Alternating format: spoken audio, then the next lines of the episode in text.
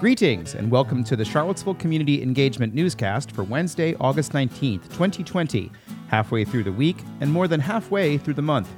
Today's episode is in honor of the Charlottesville Podcasting Network, a community service website that has been around since 2005 and gearing up to be here for another 15 years at least. Visit the archives at cvillepodcast.com to see what you can learn. There are another 737 cases of COVID 19 reported in Virginia today for a cumulative total of 109,019. There are another 14 fatalities recorded statewide for a total of 2,410 to date. The seven day positive rate for positive tests has dropped to 6.7%, down from 6.8% yesterday. In the Thomas Jefferson Health District, there are another 14 cases, with five each from Albemarle and Charlottesville, and four from Louisa County. The positive rate remains at 6.4% for the second straight day. The number of fatalities has been reduced to 43, and we have a question out as to why that is. Today is the first day of in person classes at the University of Virginia School of Law, and earlier this week, their communications department put together a video describing to students how things will be different. You've heard it before, and you'll hear it again. This will not be a typical year here at UVA Law School, as it will not be anywhere. Like That's Law School Dean Risa Goluboff in the video. We've been masked and distanced when I've seen you in the building, and some of you I've met for the first time on Zoom. Goluboff described physical changes that will be made at the law school, as well as a requirement that everyone leave the building by 9 p.m. so cleaning crews can get to work. This is a classroom that normally holds 150 people. With six foot distancing, it will hold 35 students plus the professor. Around the room, you can see stickers showing where to sit and where not to sit. At the front of the room, we've added an additional monitor so the professor can see students on Zoom easily and a professional webcam and speaker. This is a typical classroom. But some of you will also be taking classes in new spaces this fall.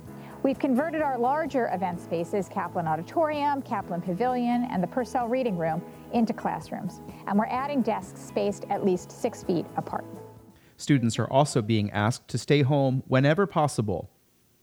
The University of Virginia recently delayed the in person start of the school year to September 8th, the day after Labor Day. Undergraduate classes begin online starting on August 25th.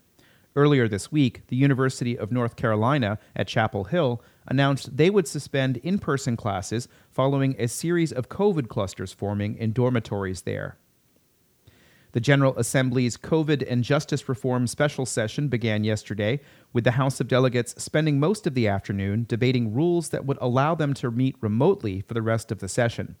Here's Speaker of the House Eileen Filler Corn shortly after roll call was taken. Members of the House, we are gathering today this unprecedented time in our Commonwealth's history. Virginians are hurting. Students, workers, families, businesses have all been hit hard by the coronavirus, whose impacts none of us in this room could have ever imagined. Visit the General Assembly's website for a full list of meeting times and links to the virtual proceedings. The Virginia Department of Health has issued a harmful algae bloom advisory for the tributaries that feed into Lake Anna, as well as parts of the lake itself. These are the Middle Pamunkey branch of Lake Anna, in addition to the Upper Pamunkey branch, Terry's Run, and the Upper North Anna branch of Lake Anna in Orange, Louisa, and Spotsylvania counties. They are experiencing a bloom of cyanobacteria, which can cause skin irritations. According to a release, the public is advised to avoid contact with the lake in these areas until algae concentrations return to acceptable levels.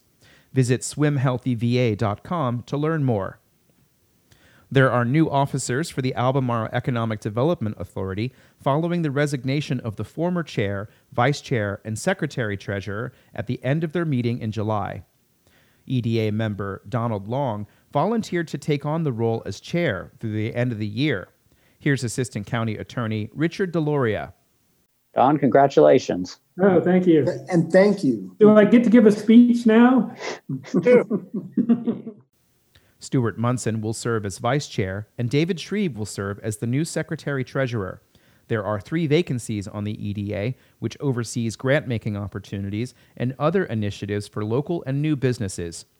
Later in the meeting, the EDA was briefed on the possibility of an agricultural company that wants to open up a facility in Scottsville. The Albemarle Planning Commission has voted unanimously to recommend approval of a rezoning for about 13 and a half acres on Old Lynchburg Road to make way for a project that is now known as the Albemarle Business Campus. Developer Kyle Redinger altered his proposal for the land after a different project was rejected by the Commission last October. However, the Commission did not recommend a special exception to build only one kind of housing. Here's at large member Tim Keller. I think that the developer, the applicant has come a long ways on this, and I am supportive of the overall project, but I am not supportive of the special exception. The Board of Supervisors is expected to hear the item on October 7th. Speaking of the Board of Supervisors, they will meet at 2 p.m. today for a meeting that includes a review of a possible roundabout to replace the signalized intersection of Rio Road and the John Warner Parkway. There will also be a public hearing on the expansion of an existing service station on Ivy Road, an area not designated for commercial growth. Today's meeting of the Charlottesville Housing Advisory Committee has been canceled. That meeting will now be held on Tuesday, August 25th at 1 p.m. The Piedmont Environmental Council and the Local Energy Alliance program are looking for people to sign up for free assessments of what it would take to get solar panels installed on their rooftops. The Solarize Piedmont program runs through August 31st. Bree West is the communications director for PEC. It's all about demystifying the process of going solar.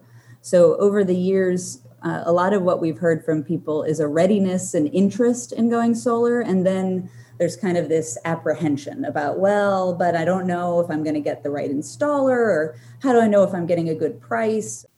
Ryan Patton with Leap explains what happens after you sign up for the program.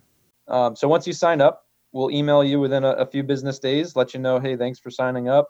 Um, and we'll let you know what we see through various satellite images, whether your home or property looks good for solar or not things we're looking for, you know, shading concerns, large trees, other buildings nearby, um, and then also the angles of the roof uh, may come into play as well. So we're going to take a look at all that information and follow up with an email to you. You can watch the whole video on the PEC YouTube channel. We have one small correction from the August 18th edition of the program. In the report on the public hearing related to the easements for the Ragged Mountain Reservoir for the water line, the cost share agreement was stated incorrectly.